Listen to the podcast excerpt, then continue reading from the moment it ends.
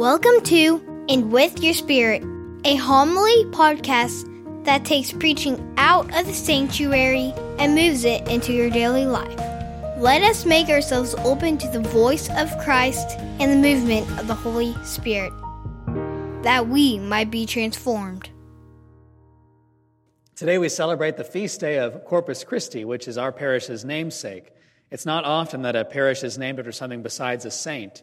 And so whenever your feast day comes around, it's really cool. Today we celebrate the moment um, where Jesus gives us his body and blood, where he wants us to be reminded that through him, through consuming him into our life, into our physical bodies, we have a share in eternal life. That's what we hear in the gospel. And so, for the times where we've not accepted that salvation from Christ, where we've either stayed away um, in word or in deed or, or physically from our Lord, let us call to mind our sins and ask the Lord to forgive us. The Lord be with you. Our reading from the Holy Gospel according to John. Jesus said to the Jewish crowds, I am the living bread that came down from heaven. Whoever eats this bread will live forever, and the bread that I will give is my flesh for the life of the world. The Jews quarreled among themselves, saying, How can this man give us his flesh to eat? Jesus said to them, Amen, amen, I say to you, unless you eat the flesh of the Son of Man and drink his blood, you do not have life within you. Whoever eats my flesh and drinks my blood has eternal life, and I will raise him on the last day. For my flesh is true food, and my blood is true drink. Whoever eats my flesh and drinks my blood remains in me, and I in him. Just as the living Father sent me, and I have life because of the Father, so also the one who feeds on me will have life because of me. This is the bread that came down from heaven. Unlike your ancestors who ate and still died, whoever eats this bread will live forever. The Gospel of the Lord. Today's feast day, Corpus Christi, is a great feast day in the church because as Catholics, it's one of the things that sets us apart from other Christian denominations. Corpus Christi in Latin, the body of Christ. We have it. What does it mean for us? I think that the Eucharist answers three primordial or deep questions that each of us has wrestled with at some time in our life or that we'll wrestle with one day. And here are the questions. First, is God really with me? Is he present? Two, do I really belong? Do I belong? And three, what will happen when I die? Is God present? Do I belong? And what happens when I die? The Eucharist answers those questions. In the first reading from the book of Deuteronomy, Moses is in the middle of his very long speech. He basically, when he addresses the people in that book, it's one giant sermon, unending, kind of like Father's homilies sometimes at Corpus Christi. And he's telling the people, he's reminding the people of what God longs to do for them, like God already had done for their ancestors. In today's reading, we hear Moses remind the people Don't you remember what the Lord your God did when he brought you out from that land of slavery, the land of death and decay, the land of darkness, and he brought you into your own land? And also how he gave you the manna in the desert, even though your fathers didn't know what it was? In fact, in this short passage from chapter 8 of Deuteronomy, Moses twice says that God gave the people their forefathers, the manna, even though they didn't know what it was. Twice he says that. Why would he say that? Well, let's go back. When the people were in the desert wandering around, eventually they got hungry. No surprise. As they're hungry, they start complaining to Moses, saying, If we had only be back in Egypt where we were enslaved, even though we'd be beaten and bruised, even though our families would not have freedom, at least we'd have dinner at five o'clock. And Moses hears the people and takes their request to God as the mediator or the bridge. And God says, I will grant their request. Why? To let them know that when I take them out of one place of darkness, I don't put them into another one. When I bring you out from something bad, I will be with you in the next thing. God is wanting to tell the people. And so he says they'll have their fill. The next morning, chapter 16 of the book of Exodus. Actually, by the way, the place where they're wandering around in the desert, do you know the name of this wilderness? They're wandering around in the wilderness of sin, S I N. Ever been there? Not a good place to be.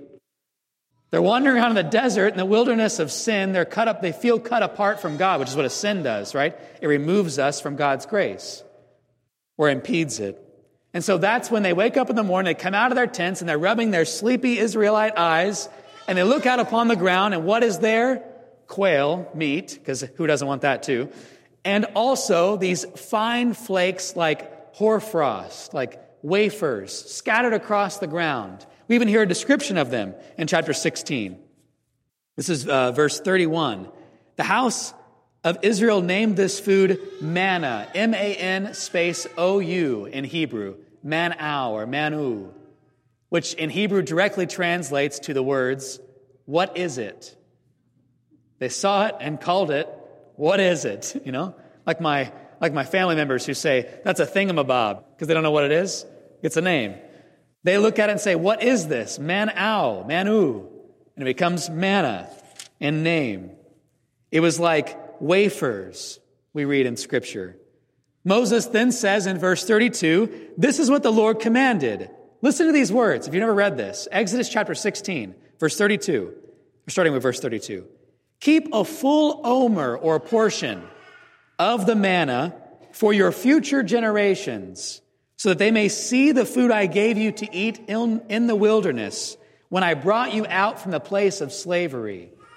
Keep this bread as a sign of my presence to you for your future generations. How long does bread last at your house, moms, dads? If they don't eat it, the kids, it's not, it's going to go moldy. Not future generations, maybe like future days or weeks. So clearly, the Lord God through Moses doesn't mean for it to be this specific bread that already fell, but for bread that will be like it in the future, that will be kept as a sign for other people who are wandering in the wilderness of sin and need a reprieve to know that God is present to them. Let's keep going though. A couple more verses here. Moses then tells Aaron, verse 32, or verse 33, take a jar in the Greek it's, uh, the jar is actually golden vessel. Take a golden vessel of the manna and put a full portion in it. Fill it up. Then place it before the Lord to keep it for your future generations. As the Lord commanded Moses, Aaron placed it in front of the covenant to keep it. The covenant was located where? In the meeting tent, which they called what? The tabernacle. Moses tells Aaron, gather up some of the white wafers of manna, put them in a golden vessel, put it in a tabernacle to keep it for your future generations, that they might know I was present and will be present again.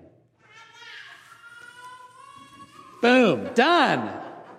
Not done. That point's done. It's so clear to us when we look at history that God has wanted us to know that He's not far away. In fact, not only does he work miracles by throwing white bread all over the ground and sending quail to the people, he says it's not enough for them to know that I'm present. I want you to know too. And so I'm instituting this for your future generations. Is God with me? Is he present? If you can see a host, you know. Second question Do I belong? This is a shorter one. You're welcome. St. Paul says in his first letter to the Corinthians tonight, because we partake of the one bread, we are members of the one body. Everywhere that you go in the world today, you are distinguished by your separation, your differences. When you go on vacation, you're distinguished by how much money you can or will spend on what kind of room you will or will not get. When you go to Disney World, however much money you spend is how fast you get to the ride, even, I think. That's what I was told. When you go to class in school, you're distinguished by what grade you're in or by what age you are. And even then, sometimes you're distinguished on what your academic levels are. How skilled are you in math? Well, then you're going to be in the math A versus the math B. Whenever you go to work, you're distinguished on how much money you get to make by what things you know or can do, or how long you've been there. We see it all over. No matter where you go, you're separated. When you come to church, everybody gets the same pew, even though you think yours is yours. It's the same for everybody. And when you get in line to come up for communion, as St. Paul says, you partake of the one bread the one. Whether you are a millionaire or a man who's just declared bankruptcy, you walk side by side and you stand up here with your hands out or your mouth open to receive the same thing. Princes and politicians and the poor. They all get the same body. And what else could you want? Do I belong? The Eucharist tells you that you do. Final question What happens to me when I die? Jesus, in this sixth chapter of John's Gospel, makes zero bones, no bones, about what he intends to do by giving us his body and blood. If you would like a little bit of homework tonight, please open up your gospel to John chapter 6 and just read the whole thing. And therefore, I won't do it tonight for you. In John chapter 6, several things happen. First, two miracles. Jesus walks on water and he multiplies loaves and fishes. These two things feed the eyes of the people who are looking on, and they wonder in their mind or in their heart, what, what is it about this man? And so they go to find him. When they cross the sea that he just walked across himself, when they get over there on boat or by going around, they find Jesus and say, We were looking for you. And Jesus says, Indeed, you were. But not because you saw, but because you ate. Because something entered into your physical body. And when it did, it changed you. And the people say, they go back and forth, right, with all these questions. Well, give us this food always. Or Moses gave uh, the people manna in the desert. And Jesus constantly back and forth with these people makes them go deeper and deeper and gets clearer and clearer on what he intends until we hear what we read tonight in John chapter 6, verse 51, I think, and following. He says to them, Amen, amen, I say to you. Unless you eat the flesh of the Son of Man and drink his blood. Nisi is, is there, the Latin. Unless, nisi, without it, no. And drink his blood, you do not have life within you. Whoever eats my flesh and drinks my blood has life, and I will raise him on the last day. For my, if it wasn't enough already, for my flesh is true food, and my blood is true drink. Jesus gets as clear as he can possibly be. I mean, when he says, love the poor, does he mean it? Yes. When he says, pray to our Father, does he mean it? When he says, marriage is beautiful and children should come to me, does he mean it? What does he mean here? Unless you eat the flesh, and my flesh is true food, he says it clearly. This is the bread that came down from heaven. Unlike your ancestors who ate and still died, whoever eats this bread lives forever. And then the people start quarreling among themselves. How can this man say he gives us his flesh as, as food? And so Jesus, what does he do? He turns to them and he says, No, no, no. I was just kidding. It's a metaphor, just a symbol. My flesh is like food. No. He doesn't say that. And finally, they begin to walk away. John chapter 6, verse 66 says, As a result of this, many of his disciples, that is, those who were already following him, they were under his discipline, many of his disciples returned to their former way of life and no longer accompanied him. That's John chapter 6, verse 66. That's John 666. Then Jesus, he doesn't run after them and say, There's other ways. The Eucharist is unimportant. Instead, he turns to the people who are closest to him and he says, What about you? Will you also go? And Peter, who is named the first head among equals, the first pope, he steps up and on behalf of those who believe says, Where else should we go? You have the words of eternal life, and we believe it, and we are convinced. Folks, Jesus didn't just give us a book to instruct us. He gave us food to construct us. Yes, He wants our minds and our hearts to be enlivened by what He teaches to be true. Please open your Bible and read it every day. But likewise, it doesn't take the comprehension or knowledge of Scripture to be Catholic or to have eternal life. All it takes is a mouth. Jesus wants it to, make, to be that easy, to be made that simple. The question is not, can you live a perfectly moral life? The question that Jesus has for you for obtaining eternal life, for having something after death, is as simple as this Can you eat? Then you can live. The Eucharist answers some very deep questions for us, folks. And in the end, we find the answers. Yes, God is present. We see him here. Yes, you belong. Look, you're treated like everyone else at the Lord's banquet table.